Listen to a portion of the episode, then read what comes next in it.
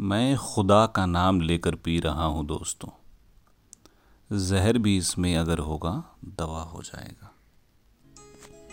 Hello दोस्तों, मैं राकेश कुमार आपका स्वागत करता हूँ आपके अपने ख़ास दोस्त और सुकून स्टेशन कुल्लड़ वाली कविताएँ में।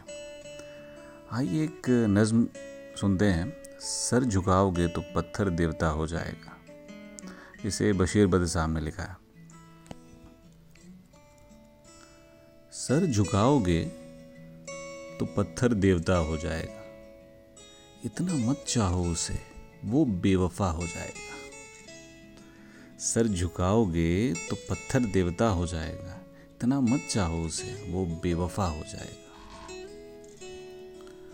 हम भी दरिया हैं। हम भी दरिया हैं, हमें अपना हुनर मालूम है। हम भी दरिया हैं, हमें अपना हुनर मालूम है। जिस तरफ़ भी चल पड़े जिस तरफ़ भी चल पड़े, रास्ता हो जाएगा। अगला शेर है, कितनी सच्चाई से मुझसे ज़िंदगी ने कह दिया। कितनी सच्चाई से मुझसे ज़िंदगी ने कह दिया।